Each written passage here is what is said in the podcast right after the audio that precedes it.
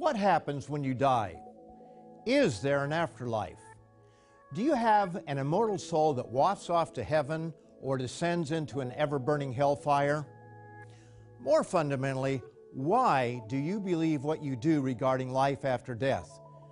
Where did your ideas come from? You may think you know, but don't be too sure. Common views about heaven, hell, and purgatory do not come from the Bible and I'll give proof on today's Tomorrow's World program. I'll also be offering you a free resource that explains in detail the origin of many commonly held assumptions that people have regarding the Bible.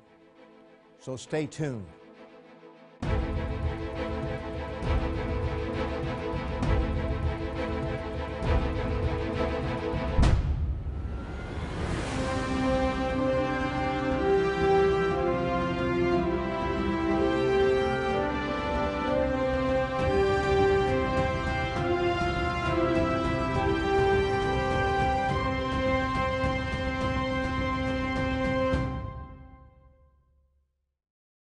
On today's Tomorrow's World program, I'm asking and answering questions regarding life after death.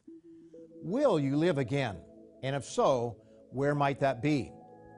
Where did your ideas about heaven and hell come from? Try as you might to escape it, your death is certain, and avoiding the subject won't solve the problem.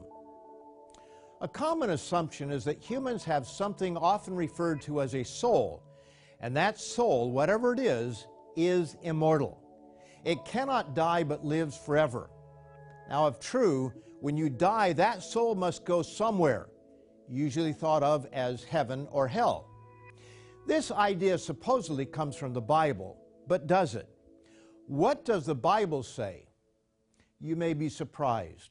According to Jesus, the soul can be destroyed. And do not fear those who kill the body, but cannot kill the soul, but rather fear him who is able to destroy both soul and body in hell. The highly respected New Bible Commentary Revised makes this comment about Matthew 10 28. The soul in biblical thought is not immortal. The concept of the soul burning up is found in John the Baptist's prediction of the Messiah to come. Notice what he says that Christ would do. Matthew 3, verse 12.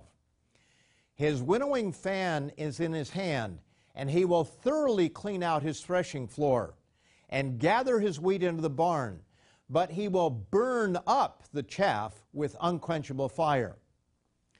The wheat and chaff are clearly referring in this passage to saved and unsaved human beings. Nothing here indicates immortality. In fact, this passage clearly states the opposite. Perhaps the most famous passage of Scripture is John 3:16. But how many stop to think what it says? Notice carefully beginning at verse 14. And as Moses lifted up the serpent in the wilderness, even so must the Son of Man be lifted up, that whoever believes in him should not perish, but have eternal life. Notice that it contrasts perish with eternal life.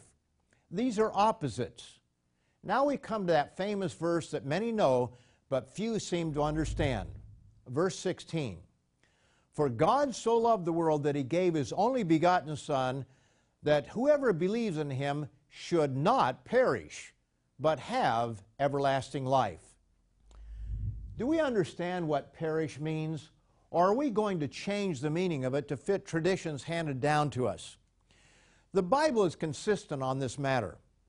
The Apostle Paul shows this same contrast in Romans, the sixth chapter, and verse 23. For the wages of sin is death, but the gift of God is eternal life in Christ Jesus our Lord. What a powerful statement that is. Think about it. The wages of sin is death not eternal life in some kind of ever burning hell. These are only a few of the scriptures that contradict popular traditions, but there's more, much more. But first, I want to tell you about one of the most profound resources we publish on why traditions so often conflict with the Bible. The late Dr. Roderick C. Meredith explains the problem in Satan's counterfeit Christianity. I cannot express enough how important this booklet is. Satan's counterfeit Christianity can open your eyes to the greatest deception of the ages, and it's yours, free for the asking. So pick up the phone and ask for your free copy. And when I come back, I'll show you from the pages of the Bible a scripture that says the soul can die. Be ready. Grab your Bible because when I come back, you can read it for yourself. Today's offer is yours absolutely free, no cost, no obligation. Call now 1 800 236 0531.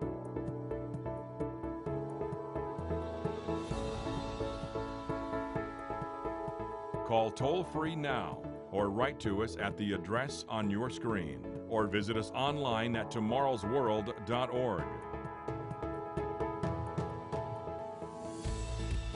With this offer, you will also receive your free subscription to Tomorrow's World magazine, full of timely articles and unique insights on today's important issues. Then be sure to go to tomorrowsworld.org forward slash digital. Have a digital subscription sent right to your email inbox, faster than postal mail. Visit us online now.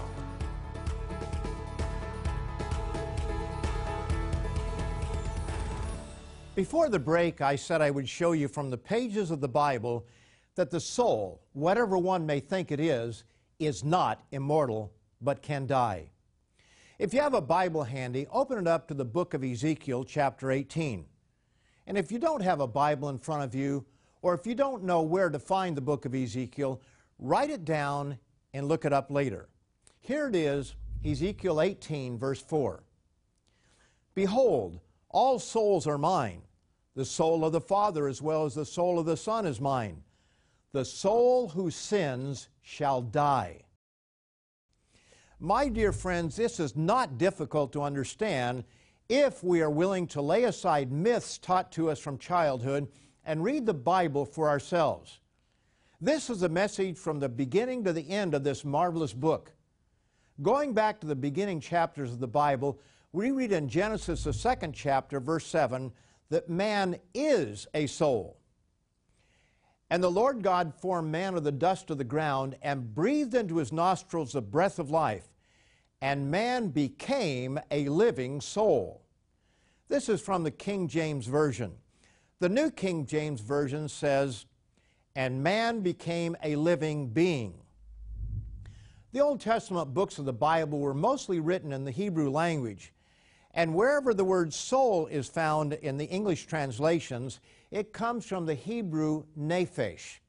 So it says that man became a living soul, a living nephesh. Now, I don't know where you went to school, but simple logic should tell you that when you have the modifying word living attached to soul, it follows that you could have a dead soul. And that is exactly what the passage says. Notice it again man only became a living soul after he received the breath of life. And the Lord God formed man of the dust of the ground and breathed into his nostrils the breath of life, and man became a living soul. All one has to do is follow where the Hebrew word nephesh is used in the Bible to understand its meaning. For example, in Genesis, the first chapter, verse 21, we see that nephesh refers to living creatures other than man. So God created great sea creatures and every living thing, every living nephesh that is, that moves, with which the waters abounded according to their kind, and every winged bird according to its kind. There are so many scriptures we could turn to. The high priests of Israel were given special instructions on how they were to conduct their lives. And one regulation was that they were not to touch a dead body. Notice it in Leviticus 21 11. Nor shall he, that is the high priest, go near any dead body or nephesh, nor defile himself for his father or his mother. According to the Bible, the state of the dead is that of absolute unconsciousness. Sorry, folks, but your Aunt Mary or Uncle Henry is not right now looking down from heaven, And any minister that tells you otherwise is not getting his ideas on the subject from the Bible. I know that may be shocking, but it's true. As we've already seen, whatever a soul is, it can be alive or dead. And the fate of the unsaved is death. Both Jesus and Paul affirm this. So now let's look at some scriptures that explain the state of the dead. We'll start in Ecclesiastes, the ninth chapter, and verse 5. For the living know that they will die, but the dead know nothing. As a former friend used to say, when you consider how little the living know, it's not difficult to believe that the dead know nothing. However, all jokes aside, the Bible says the dead know nothing. Verse 10 doubles down on the point and gives valuable advice.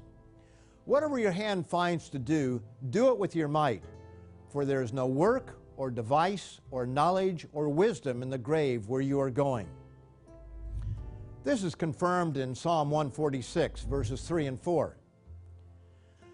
Do not put your trust in princes, nor in a son of man in whom there is no help. His spirit departs, he returns to his earth and that very day his plans perish. This is from the New King James Version, and the word spirit might confuse some. This is not the Hebrew word nephesh, and it merely means his wind or breath. The King James Version reads, His breath goeth forth, he returneth to his earth, and that very day his thoughts perish. Contrary to what you hear at funerals, there is no such thing as an immortal soul.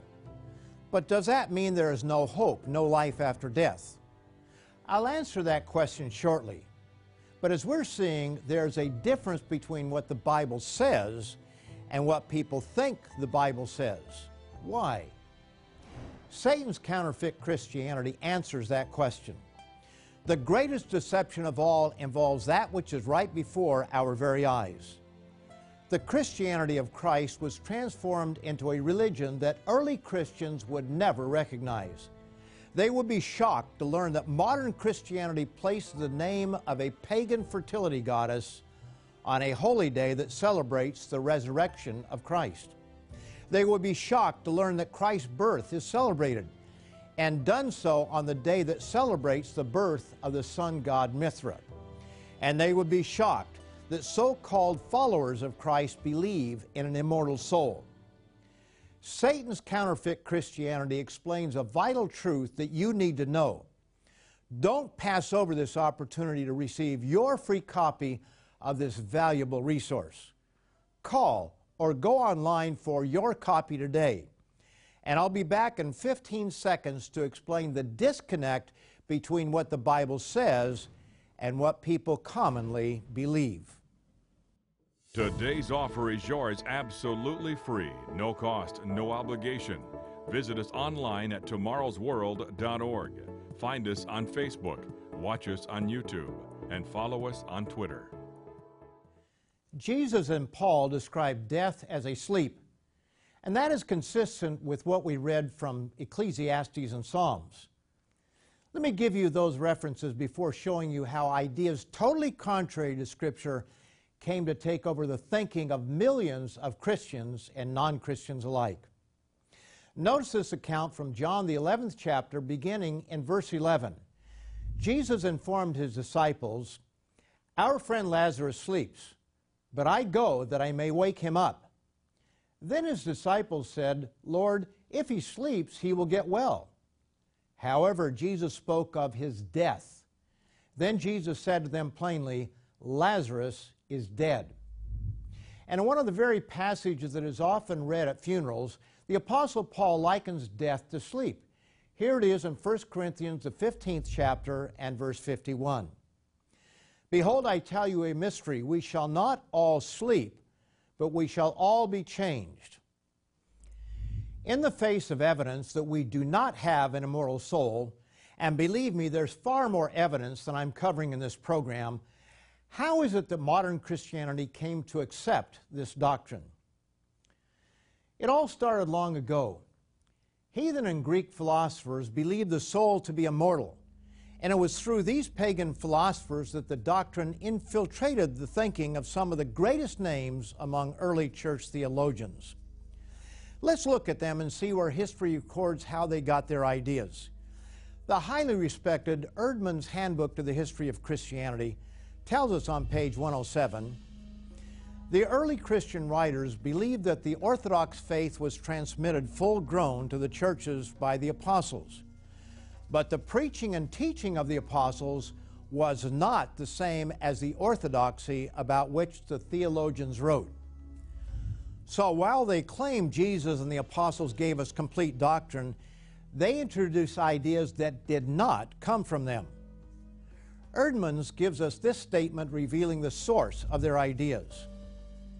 The ancient world had a great respect for tradition and precedent, especially in religion. Christianity seemed to be quite new. This set a serious stumbling block.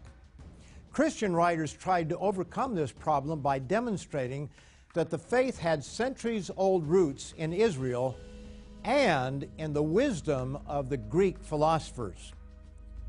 That statement should cause people to take notice.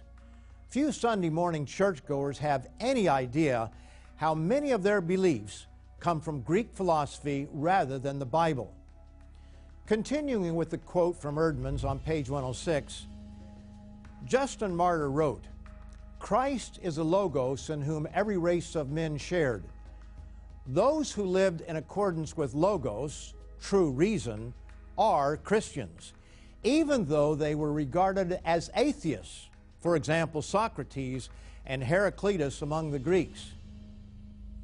My friends, do you get it? Here we have one of the most famous historic theologians of mainstream Christianity telling us that it is not what one believes, but how one believes that determines a real Christian. In other words, it's not the answer, not the conclusion, but the process by which you arrive at an answer. Modern education is not so modern.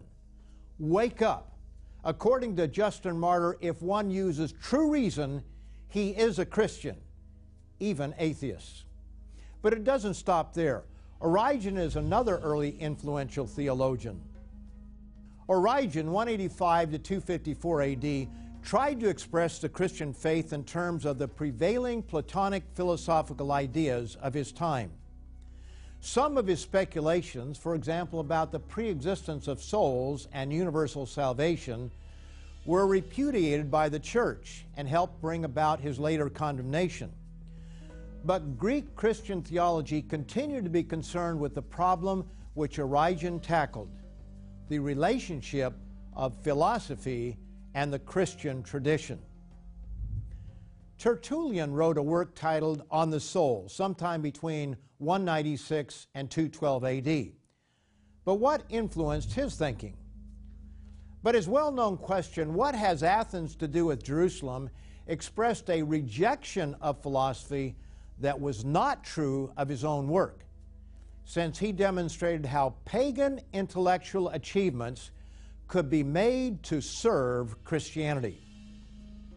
In other words, he criticized others for using Greek philosophy but used it in his own writings. There's more, much more. From the Encyclopedia Britannica, Augustine, 354 to 430 CE, adopts a Platonic thought, that is, a thought that comes from Plato, when he teaches that the immortality of the soul follows from its participation in the eternal truths. The belief in human immortality in some form is almost universal. Honest theologians know that today's professing Christianity is not the same as that of Christ and his apostles. We've only scratched the surface of pagan intrusions into what people think is the religion of the Bible. Satan's counterfeit Christianity documents how the religion that Jesus brought was co opted and counterfeited. But there is hope.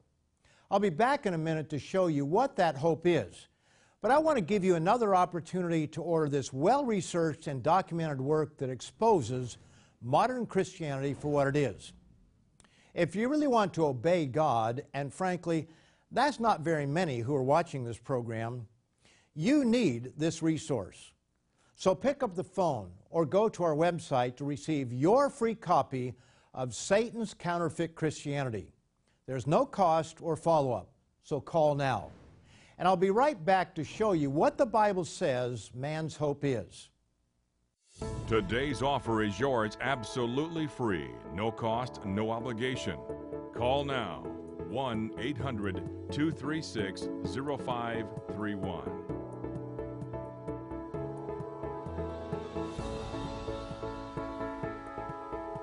Call toll free now or write to us at the address on your screen or visit us online at tomorrowsworld.org.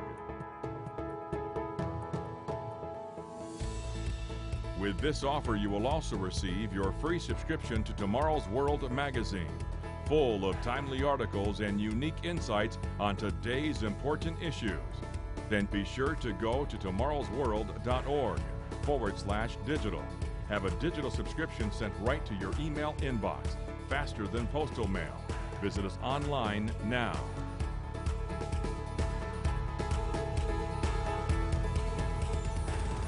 On today's program, we've seen that the immortal soul doctrine is not found in the Bible. We've also seen how pagan philosophy was the means by which that doctrine entered mainstream Christianity. So, what does the Bible say is the hope of man? Job asked this relevant question If a man dies, shall he live again? Now, that may not be important to you if you're 25 years old and in good health. You know academically that someday you will die, but that's way off in the future. You have plenty of time to consider that eventuality at a later time. But no one knows how long he will live. And at some moment, Job's question becomes overwhelmingly important. Job answered his own question All the days of my hard service I will wait till my change comes. You shall call, and I will answer you you shall desire the work of your hands. But when and how? Man is more than an intelligent ape. While the Bible makes it crystal clear that man does not have an immortal soul, it explains that man is given a spirit that empowers his brain, makes it possible to have a genuine relationship with his Creator, and records his life experiences. Job 32, verse 8 tells us but there is a spirit in man, and the breath of the Almighty gives him understanding.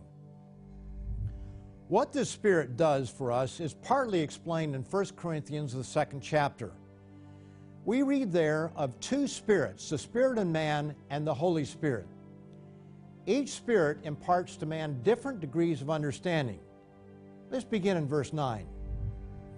Eye has not seen nor ear heard nor have entered into the heart of man the things which God has prepared for those who love him. But God has revealed them to us through his Spirit. For what man knows the things of a man except the Spirit of man which is in him? Even so, no one knows the things of God except the Spirit of God. Through the Spirit in man, we are off the chart in intelligence. Animals with larger brains cannot begin to compete. But this spirit in man has a second purpose. It combines with the Spirit of God to give us an understanding of godly things. This is why intelligent people without God's Spirit cannot understand spiritual knowledge. But the Spirit in man can combine with God's Spirit, and when it does, it makes us children of God. Romans 8, verses 16 and 17 explains the Spirit Himself, that is God's Spirit, bears witness with our spirit that we are children of God. And if children, then heirs, heirs of God, and joint heirs with Christ. So this Spirit gives us mind power and makes it possible for us to have an intimate relationship with God. But it does one more thing it records who and what we are. And at a future time, God will plant that spirit into a new resurrected body. Paul addressed the subject of death with the church at Thessalonica. Some members had died in the faith, discouraging others. And so Paul explained that death is like a sleep, but there's coming a future resurrection to life. But I do not want you to be ignorant, brethren, concerning those who have fallen asleep, lest you sorrow as others who have no hope. For lack of time, I won't read every verse in this passage, but I encourage you to do so. As we often say on Tomorrow's World, don't believe us just because we say it, prove it for yourself. Paul continues by explaining when the resurrection will take place. Verse 16 For the Lord himself will descend from heaven with a shout, with the voice of an archangel, and with the trumpet of God. And the dead in Christ will rise first. Then we who are alive and remain shall be caught up together with them in the clouds to meet the Lord in the air. It's only at the return of Jesus Christ that the dead come back to life. Notice this passage from 1 Corinthians, the 15th chapter, where Paul explains that we are mortal and must put on immortality. And he shows exactly when that takes place, beginning in verse 50. Now, this I say, brethren, that flesh and blood cannot inherit the kingdom of God, nor does corruption inherit incorruption. Behold, I tell you a mystery. We shall not all sleep, but we shall all be changed in a moment, in the twinkling of an eye, at the last trumpet. For the trumpet will sound, and the dead will be raised incorruptible, and we shall be changed. For this corruptible must put on incorruption and this mortal must put on immortality. We were made to form a relationship with our Creator. This subject requires more time than I have on this program, and I'll have to save a greater explanation for another day. But in the meantime, why is it that the true message of the Bible is obscured by the ideas of Plato and other Greek philosophers? Why is a so called Christian holy day that celebrates the resurrection of Jesus Christ named after the pagan goddess Ishtar and celebrated with eggs, rabbits, and other fertility symbols?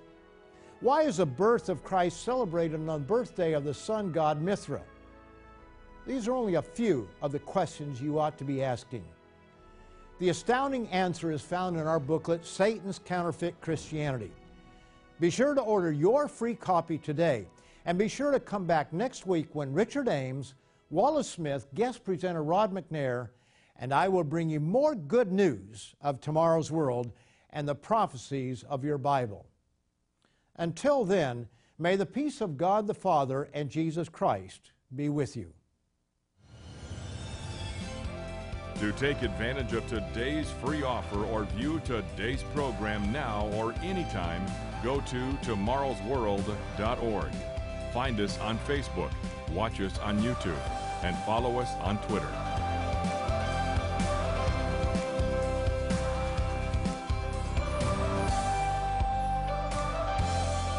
The preceding program is produced by the Living Church of God.